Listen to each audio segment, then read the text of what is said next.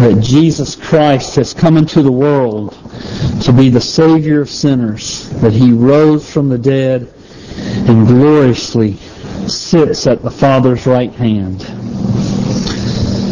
as the mediator between God and man. We have been working our way through the book of Genesis, uh, passage by passage, and so we are in chapter 40 this week. Let's pray. Almighty God, as we uh, have your word open before us, as I uh, seek to expound it and proclaim it, I pray that um, your, your, Spirit would help me and help uh, every person here to uh, receive it as the Word of God. And Father, most of all, help us to remember Jesus Christ. We ask in His name, Amen. This world that we live in is full of difficulties, of pains, of sorrows, and of deeply disappointing experiences. I say this and you're probably saying, you don't have to tell me about that. I'm experiencing those things right now. Uh, and indeed, I know that many of you are experiencing various forms of suffering, uh, pains, troubles, uh, even uh, at this present moment. And I'm certain that there's a lot of suffering in this room that I have no clue about. Especially that emotional suffering that is so severe that you don't even know how to speak to others about uh, what's going on in your heart. Because the difficulties, the pains, the sorrows, the deeply disappointing experiences are so widespread and so common to all of us that we also know what it is to desire within us uh, to have relief from these troubles, sorrows, pains. Um, in fact, we know how to desire that relief with great intensity. And so this chapter has a lot to say to us. This morning we're given a front row seat to watch Joseph experience deep disappointment. It's also mixed with injustice and with uncertainty and with very harsh living conditions. But as we watch Joseph, we're also going to see him overcome. We're going to see him overcome all the difficulties that are placed before him. And he overcomes by the triumph of faith. On a side note, uh, this is one of the ways that God's Word is so powerful. It doesn't just give us commands to be patient or to trust in God or to rejoice in our trials. It does give us those commands, but it doesn't simply give us those commands. The Bible is not just a rule book from God. Rather, in the Bible, God gives us real lives that we can watch and examine so that we can learn more deeply ourselves how to triumph by faith even while we're in the middle of our suffering one of the questions that's going to be raised by this, this 40th chapter of Genesis is why did God let Joseph suffer so long? And part of that answer is that God allowed his suffering to be so long and so terrible in order that we, who are God's people, living many thousands of years after him can learn from his experiences. And so in the Bible, God gives us these pictures, these stories, so that we can more easily apply God's Word to ourselves. So when we come to chapter 40, Joseph has been in Egypt for 11 years. Part of those 11 years he, sent, he spent as a slave in Potiphar's house, being hounded by Potiphar's wife. We saw this last week in chapter 39. And then the rest of this 11 years that he spent in Egypt has been spent in this dungeon, this prison, or as Joseph calls it, um, a pit. Joseph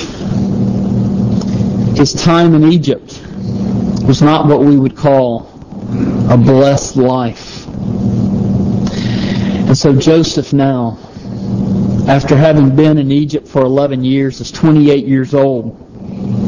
And in prison, he's appointed uh, to continue to be a slave. He's appointed to be a servant of the two prisoners um, that we'll meet here in this passage. And so Joseph is not just at the bottom rung of suffering when he's thrown into prison. He's at the bottom of the bottom. Uh, a servant or a slave to fellow prisoners. And you'd think that there was no place for else for Joseph to go except for up uh, because he's so low. Yet we're going to see as we come to the last verse of this chapter that there was still plenty of room for Joseph to descend in his suffering. So let's look at the passage. Follow along as I read verses 1 through 4. Sometime after this, the cupbearer of the king of Egypt and his baker committed an offense against their lord, the king of Egypt. And Pharaoh was angry with his two officers, the chief cupbearer and the chief baker, and he put them in custody in the house of the captain of the guard, in the prison where Joseph was confined. The captain of the guard appointed Joseph to be with him, and he attended them. They continued for some time in custody. This last verse, in, or this last phrase in verse four, they continued uh, for some time in, cu- in custody represented not months, but years. So here's Joseph. He was hated by his brothers. He was sold as a slave. He went down to Egypt as a slave. He was falsely accused by his master's wife. After resisting her advances over and over again, he is thrown in jail. He has been in Egypt as a slave and as a prisoner and a slave in the prison for now 11 years. How is Joseph's faith? How's he doing spiritually? Verses 5 through 8 give us a clue. Here's what's happening in verses 5 through 8. The chief cupbearer and, uh, and the, the chief cupbearer and, and the chief baker uh, for Pharaoh each had a dream one night, and they were so deeply troubled that it was noticeable in their demeanor. And so uh, Joseph asked them, Why are your faces downcast today? And so they said, We have had dreams, and there is no one to interpret them. And Joseph responded, do not interpret, interpretations belong to God? Tell them to me.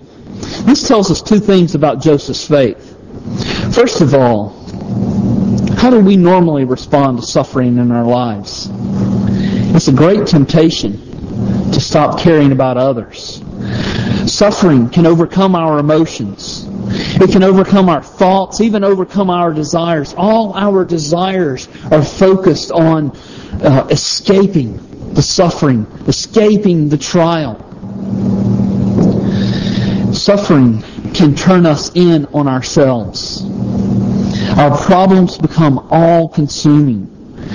They, come, they become so consuming that they fill the, the circumference of our perspective. All that we can see are our suffering. We can't see beyond our own perspective. And it's not that you don't care about others, but it's that your own pain, your own sorrows, your own disappointments crowd out everybody else. Joseph, in the midst of his imprisonment, what is he doing? He's not consumed with his own pain. He's not consumed with his own circumstances. Rather, he's looking out in genuine concern for these two prisoners and their emotional well-being. He sees that they are obviously troubled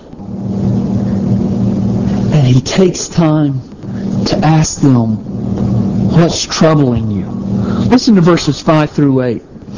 And one night they both dreamed, this being the chief cupbearer and the chief baker. The cupbearer and the baker, chief cupbearer and baker of the king of Egypt, who were confined in the prison, each his own dream, and each dream with its own interpretation. When Joseph came to them in the morning, he saw that they were troubled. So he asked Pharaoh's officers who were with him in custody in his master's house, Why are your faces downcast today? They said to him, We have had dreams, and there is no one to interpret them. And Joseph said to them, Do not interpretations belong to God? Please tell them to me. This tells us not only that Joseph is looking outside his own interests, it also tells us that he's leaning upon God. He's not so caught up in his own stuff. He knows that God is taking care of his stuff. He knows that God is with him. Remember last week, over and over again in, in chapter 39, it says, it said, God was with him. It said, Yahweh. Remember? Yahweh was with him. The personal, covenant-keeping God. And he was aware of this. And so this freed Joseph from being so concerned about his stuff, about his pain, about his circumstances, about the bitter disappointments that were that were his of no fault of his own. And he was free to look out for others. He was free to serve others. I want to warn you because I've, this is a hard truth alert. It might be painful to accept, but our response to suffering reveals something about our own hearts. So let me ask you, how do you respond to suffering in your own life?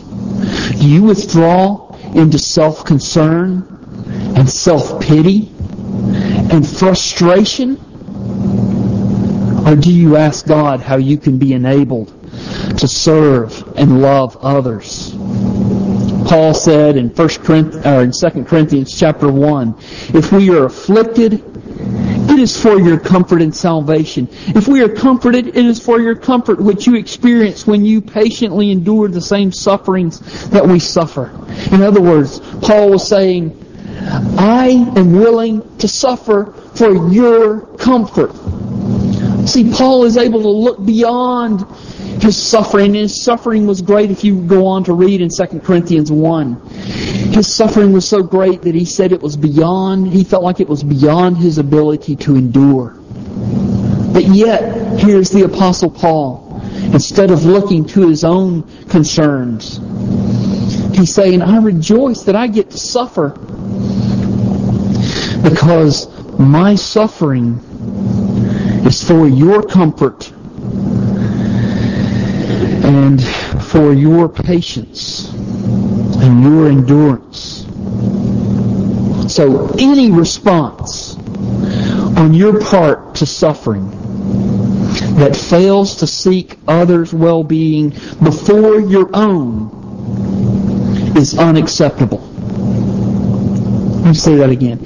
Any response on your part in regard to suffering that fails to seek others' well-being before your own is unacceptable. It reveals your heart to be self-seeking.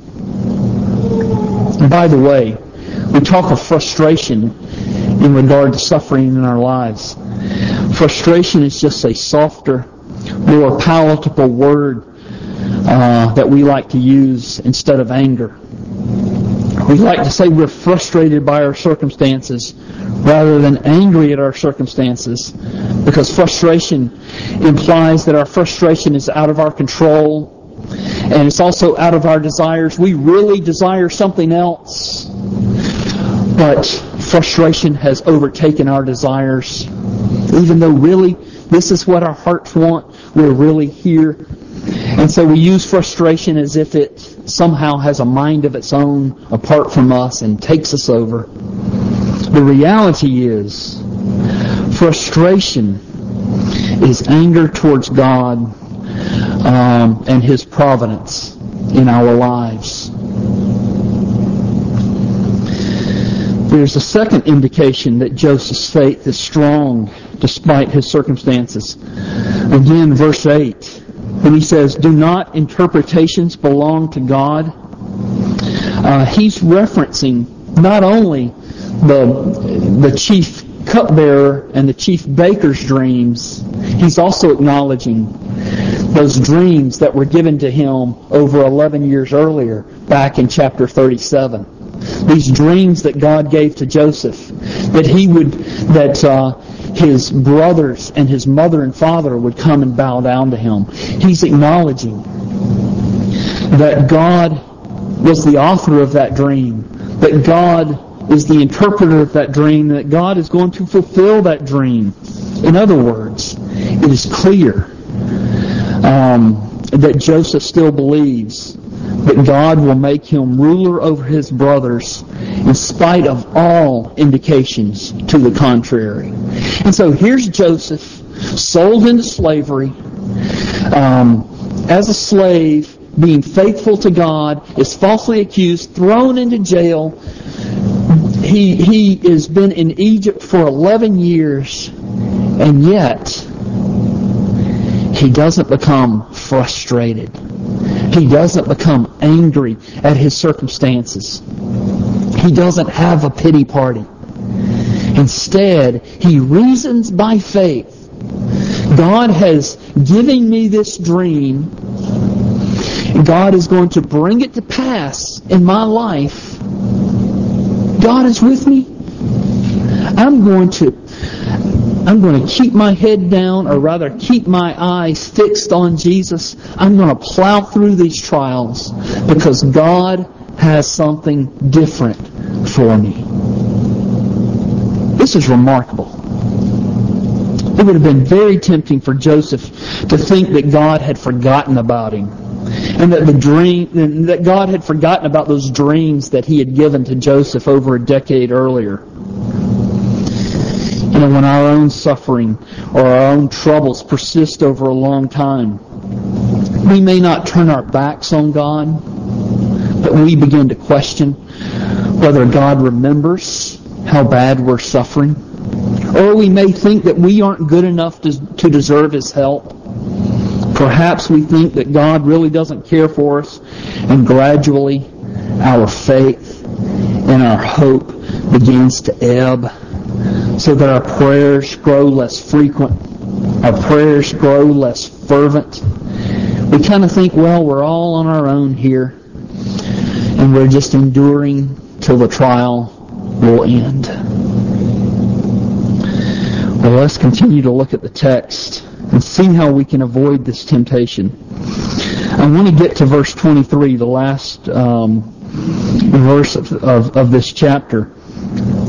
Uh, you know the storyline, so I'm going to read verses 9 through 19 just to keep us up to speed. So follow along with me. So the chief cupbearer told his dream to Joseph and said to him, In my dream there was a vine before me, and on the vine there were three branches. As soon as it budded, its blossoms shot forth, and the clusters ripened into grapes. Pharaoh's cup was in my hand, and I took the grapes and pressed them into Pharaoh's cup, and placed them, placed the cup in Pharaoh's hand. Then Joseph said to him, this is the interpretation. The three branches are three days. In three days, Pharaoh will lift up your head and restore you to your office, and you shall place Pharaoh's cup in his hand as formerly, when you were his cupbearer. Only remember me when it is well with you, and please do me the kindness to mention me to Pharaoh, and so get me out of this house. For I was indeed stolen out of the land of the Hebrews, and here also I have done nothing that they should put me into this, notice this word, into the pit same Hebrew word used in chapter 37 for the cistern that his brothers threw him into. And so Joseph calls this prison uh, a pit, harkening back to uh, how his his uh, bondage, how his travels into slavery began, and he is He's eager to, to, to be relieved of it. As we talk about enduring suffering, it's not wrong to be to want to be relieved of it. Here he wants to be relieved of his suffering.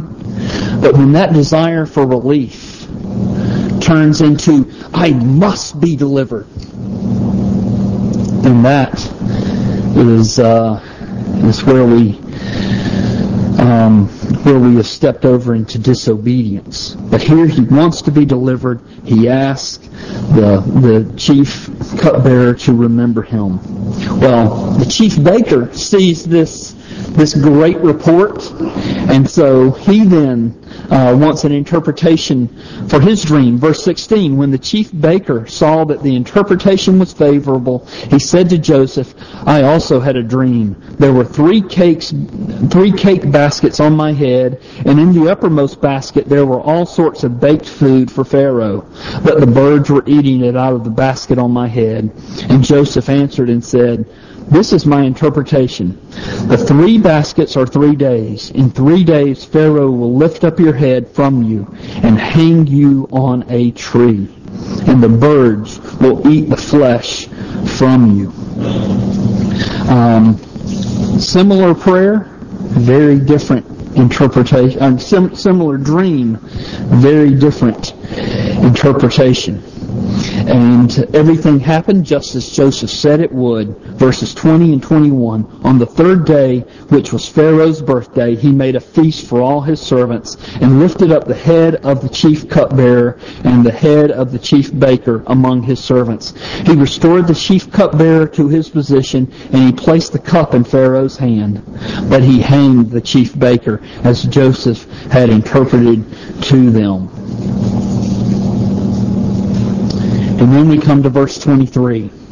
Something happened, or rather we should say something did not happen in verse 23. Yet the chief cupbearer did not remember Joseph, but forgot him. And if you peek ahead to chapter 41, verse 1, after two whole years, and the Hebrew emphasizes the whole, two whole years, Joseph languished in that prison that he considered a pit. Joseph asked the chief cupbearer for a simple favor, and the chief cupbearer forgot Joseph immediately after getting out of prison. Can you imagine being Joseph? That first week, every time you hear some steps coming down into the prison, you're thinking that you're going to be released. A week goes by, a month goes by, two slow years go by. Delay is a favorite strategy for God as He shepherds His sheep. God often delays His promises in the lives of His people uh, to help us grow. Think about the promises God gave to Abraham. You will have children. You will have a child that will have so many children or so many descendants that they will not be able to be counted. There is there is numerous as stars in the sky, numerous as sand on the seashore. And so Abraham waits years, decade. What's happening? God makes us wait. And He gives us mounting disappointments so that we are forced to wait upon God. Otherwise, what will we do? We'd try and get on by ourselves, wouldn't we? Even while we're in the suffering, we still try and take matters into our own hands. I'm still stunned by all the hardship that, that Joseph is experiencing. He's trusting in God, and God is allowing Joseph's life to slip by. Uh, and it's slipping by in seeming insignificance. He's in the bottom of a prison, a slave to prisoners. Joseph knew something that I struggle with. Know, I'm willing to die. Um, I'm, willing to die for the Lord. But if I'm going to die, I kind of want to make it count. You know, I want to do something significant. Um, I want to make an impact. But Joseph is teaching me something here as he trusts God, as he trusts God faithfully while he's living in obscurity. The circumstances of our service do not determine the value of our service. Circumstances of our service do not determine the value of our service.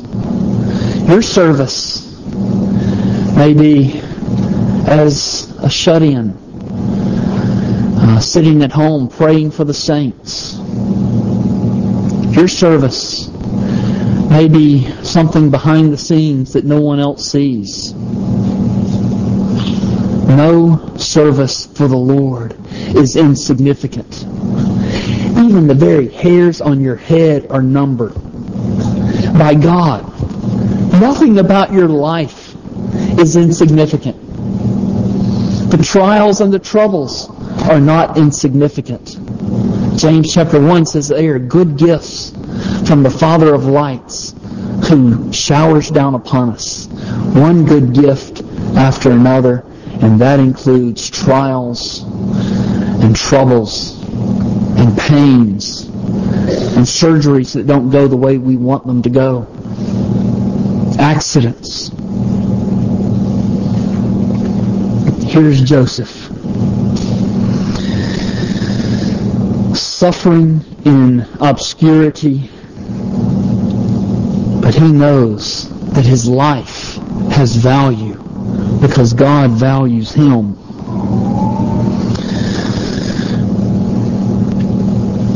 You are in Jesus Christ, your circumstances, your service for the Lord, none of it is insignificant. Joseph thrived in the pit for two more years. Maybe you feel like you're Joseph. That you've been waiting, you've been hoping, you've been praying for, for deliverance. And you don't know why God has you in the circumstances that He has you. You don't know why the pain is continuing, why the weakness is continuing, why the family circumstances are continuing.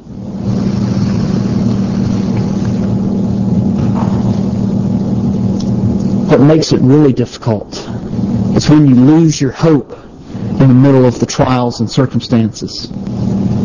If you are in Jesus Christ, as Carlos pointed out in the assurance of pardon, Christ died for you.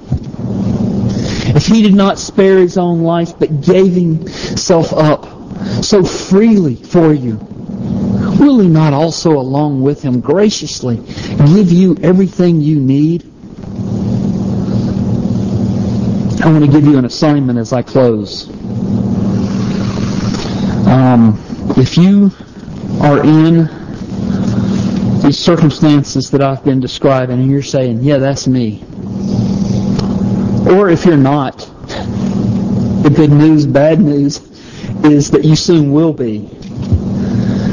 I want you to study two passages from the book of Romans. Romans 5, verses 3 through 5. Listen to the Apostle Paul. He says, Not only that, but we rejoice in our sufferings. Why would he say rejoice in our sufferings? He goes on, knowing that suffering produces endurance. Endurance produces character, and character produces hope.